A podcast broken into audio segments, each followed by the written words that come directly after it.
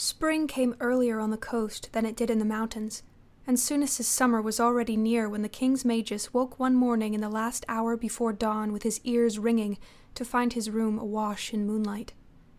There was a sound like thunder still lingering in the air, and he left his bed to look out the window. There isn't much to see from here, said a voice behind him. You need a view of the harbor. The magus turned to look for the thief of Eddis and saw a shadow standing in the corner out of the moonlight. Eugenides, he said. He had recognized the voice. Yes. What have you done?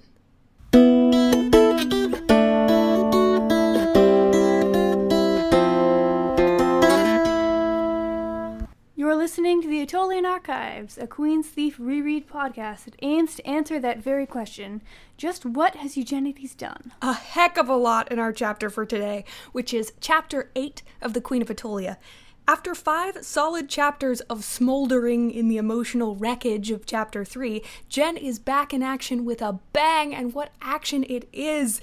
In 19 pages, Gen destroys the Sounisian navy, kidnaps the Magus, upends the military landscape, and inadvertently starts a rumor that he's boning his cousin. It's March 10th, 2019. Let's get to it.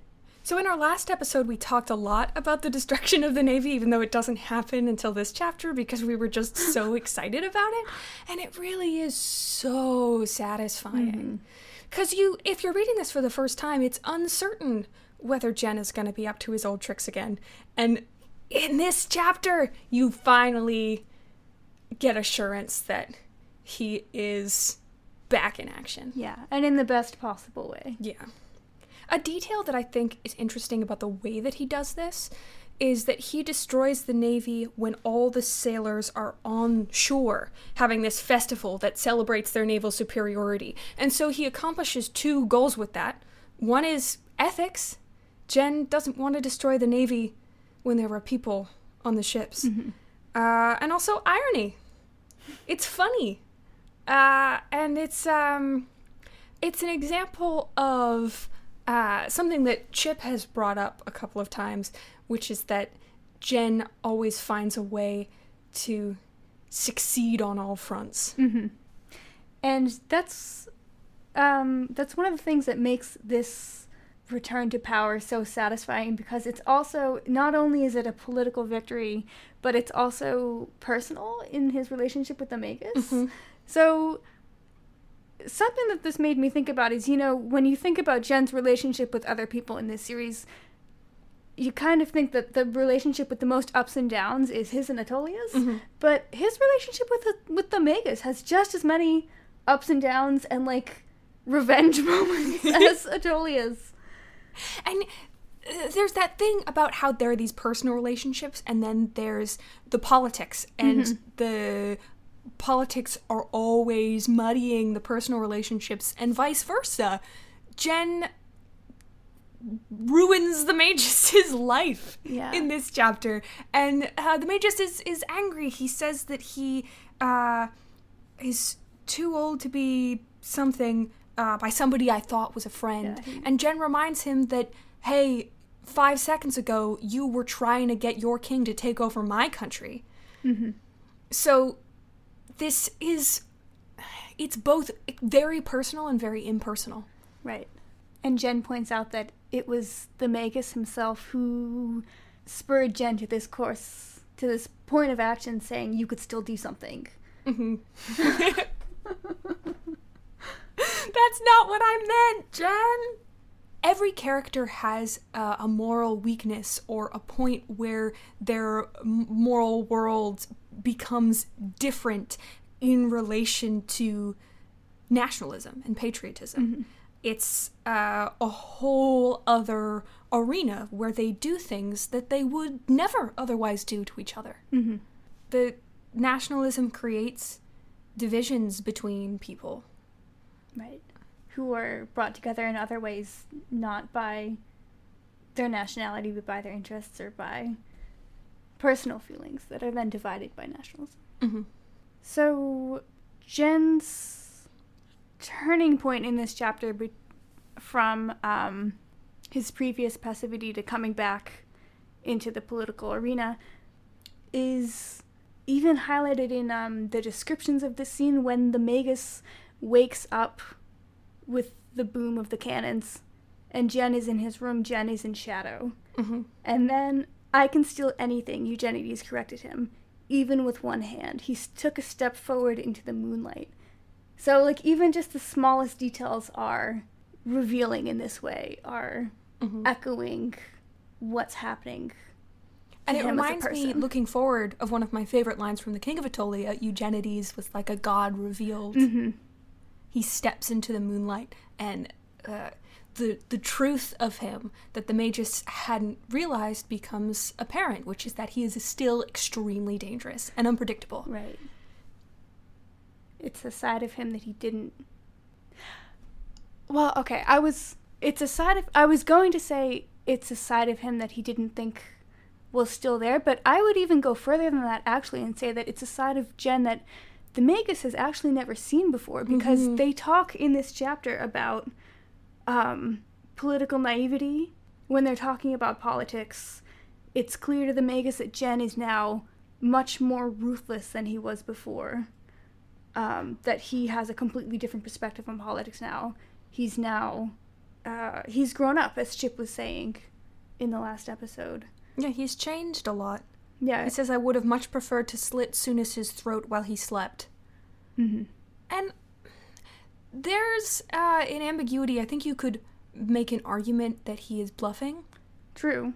He says, I would have much preferred to slit Sounis's throat while he slept, but his heir, meaning Sophos, is hardly ready to inherit the kingdom, and we can't have a civil war in Sounis for the Mede to step in and resolve, can we? And so Gen has found an excuse both not to kill the king of Sounis and not to put Sophos in a position of having to lead a kingdom before he's ready, which would be extremely dangerous for him. And so, uh, Eugenides, like he's found a way to make his personal goals politically expedient for everyone. hmm And just thinking about the point you brought up a little while ago, how um, nationalism changes the personal relationships between all of these characters. Um, Euge- Eugenides says something related to that that's kind of equalizing. He says when the Magus is telling him, like, you know, things would have been better if you had just convinced Aegeus to surrender. Uh, it says, One thing I see, Eugenides said, is that everybody is always willing to throw someone else's country to the dogs. hmm I don't, yeah, I don't think that's something that he would have said in The Thief, even if he was being honest. Right. I think Gen has a, a much more romantic view of the relationships between countries and the position of Eddis in The Thief. Yeah. than he does in totally. this book. Uh, which i- is interesting because, in terms of like relationships, this is probably the most uh, romantic book. Mhm. It's centered around a love relationship and also uh, uh, an optimism about how relationships can resolve. But the politics uh, is much more pessimistic. Mhm. Gen is still passive aggressive about that damn cart. It's been how long? It's been like a year and a half. Yep. and he goes, You see how well planned this adventure is. I arranged not only a cart, but a chariot as well, asshole. he doesn't say asshole. Oh, we weren't going to swear. Mm. Might be a lost cause. That's another aspect of this series that I really enjoy. That even when they're they're doing all of this and wrecking each other's lives, there still is that levity that reminds you that there are deeper connections between them, Yeah. and that um, even though they do go through all these ups and downs, they still care about each other at the, at the end of the day, and that their relationships are strong enough to withstand this pressure that the political situations put on them. Yeah. The interactions between Gen and the Magus in this chapter are really complicated Mm-hmm. because they're deeply angry at each other. Yeah. and this is a profoundly difficult situation uh, and the stakes are high but it never feels the magus makes a joke about how he'd be happy to see Gen fall and die and Gen smiles because he's like oh you know the first real joke of this evening And the punchline of the joke is the fact that the Magus doesn't actually want that. Like that's what's supposed to make it funny. Yeah. Is that But it's sort of like kidding. what he's supposed to say in this Right. con- like they're playing parts Yeah. almost. And oh, brings us back Ah. to my pet theme of this book, which is performance. It's a uh, it's almost a game. Yeah, and I th- I think that's also a, a huge part of why they can eventually, after all this, make it back to emotional equilibrium with each other because part of it is performative, and there's a difference between their political roles where they're taking these actions against each other, and their personal where they do actually like like each other. And speaking of performance, there's a lot in this chapter about uh, taking advantage of other people's perception and of rumors. At first, Gen wants people to believe that he is still in his room uh, and he's still incapacitated. And once that cat gets out of the bag, uh, a rumor is semi accidentally started that he and Helen are romantically involved, and they take advantage of that because if people are paying attention to that, then they won't see what's really going on. It's like a magician's misdirection. And at the same time, Attolia is uh, continuing to make it seem to everyone around her, including the people that she's closest to, that she is totally on board with the Mede. And we know from having read this book that she is not. But uh, everything about the narration, uh, everything about what she does suggests that she is in bed with them. Yeah. Hook, line, and sinker. Figuratively, Yeah. but it, yeah, and that's it a, it's a performance that she's putting on. Right. It says like she, in Relius's semi Relius's narration, it says Attolia had been showering favors on the Mede. Yeah. And nobody, it's almost uh like she's overdoing it. But Yeah. no one, nobody questions it. Because they underestimate her, I think. Yeah. And it's another aspect of that is, or well, no, I guess this is probably. You tell me if you think this is her main goal here. Eddis and probably everyone else assume from Attolia, quote unquote, showering favors on the Mede that she's also politically involved with them, Mm-hmm. but she's not. Mm-hmm. But do you think Attolia is being so warm to Nahuseresh in order to create that misconception, or just is she leading him on to lead him on? I And like the perception is uh, a byproduct of that. I don't know if I'm being clear enough. You Hmm. I know, think you do get what I'm I think that Attolia's first and foremost goal is keeping the Mede happy hmm so they don't see what cards she actually has up her sleeve. Right. If they think that she's docile, then they'll get docile. Um, but hmm, there's a question of whether Eddis and Sounis thinking that she is treating with the Mede is to her advantage Right. right now, which I don't know that it is. Mm, even if she thinks it is, that's the reason they're trying to depose her. Yeah. So it's not, but maybe she doesn't see that. Mm-hmm. Or maybe she sees it as a necessary byproduct Yeah. of how she has to deal with the Mede right now. Because I don't see her having a lot of other options. Yeah. She can't just kick them out. Right. Uh, because that would start a conflict. and she can't actually give them anything they want. Yeah. But this is a way to promise them what they want and not have to give it to them. yeah, so she's kind of walking a tightrope Right. here. So after the Navy is blown up, that starts um, an incredible domino effect for the war. After that, pirates who are probably Attolians join forces and burn two Sounisian cities. Sounis attacks Attolian islands in revenge. Eddis and Sounis become allies. Sounis gives Eddis grain and she promises to give Cannon, which, side note, Cannon is the plural in this book, which we just had to Google.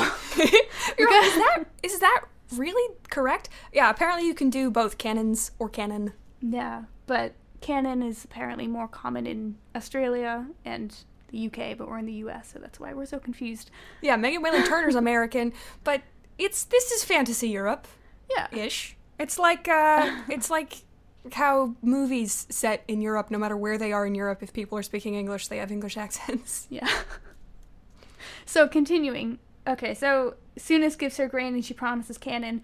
Sounis takes two islands, Geos and Sarah. Attolia takes the islands Capris and almost takes Anti Capris. Cool names. Okay. There's a lot of trading islands back and forth. Yeah.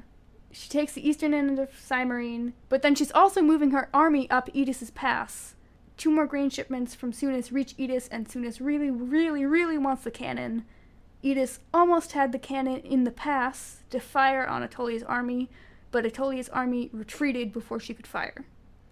Like And that's what you missed. they're playing they're playing Settlers of Catan. Yeah. It's just Eddis is like, all right, I've got a whole hand of sheep. Please, somebody take my sheep.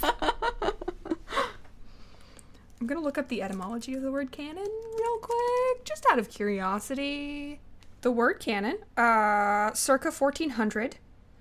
It comes from the Anglo-French word cannon, which comes from the Italian canone for a large tube or barrel, uh, which comes from the Latin canna, a reed or a tube. Hmm. And that's what you learned on the Attolian Archives today.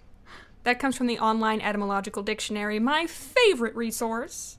One more moment that I wanted to bring up is when uh, Gen assures the Magus that he will be an honored guest in Eddis and he won't be treated poorly. Uh, and the Magus, uh, he says, whether I spend the rest of my life in comfort in Eddis or in jail won't be historically significant. And then Gen says, if all you cared about was historical significance, you could have stayed in bed until the king's guard came for you.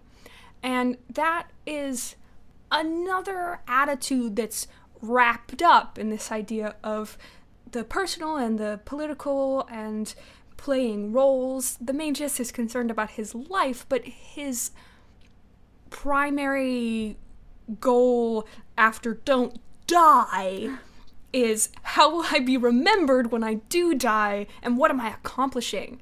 Uh, it's all about greatness and uh, changing the world, making your mark. Yeah, the Magus has always been very big picture. Yeah, yeah, Definitely more than anyone else you see in The Thief, but also. yeah. I think the Magus, he he's gotten used to being a big fish in terms of big picture thinking, and I think Gen sort of comes out of left field and smacks him in the side of the head, like, "Oh, you think you're thinking long term?" What if I become a god while you were out? That's chapter 8. Next week, it's story time again with the only myth in this book. If you have any thoughts about Chapter 9 that you'd like us to discuss in the upcoming episode, lingering questions about Chapter 8, art, songs, anti equine hate mail, drop us a line at attolianarchives.tumblr.com. Be, Be blessed, in, your endeavors. Thank you for listening. This is an amateur has anybody seen my piece or my time? I think somebody might have taken it. See you next time.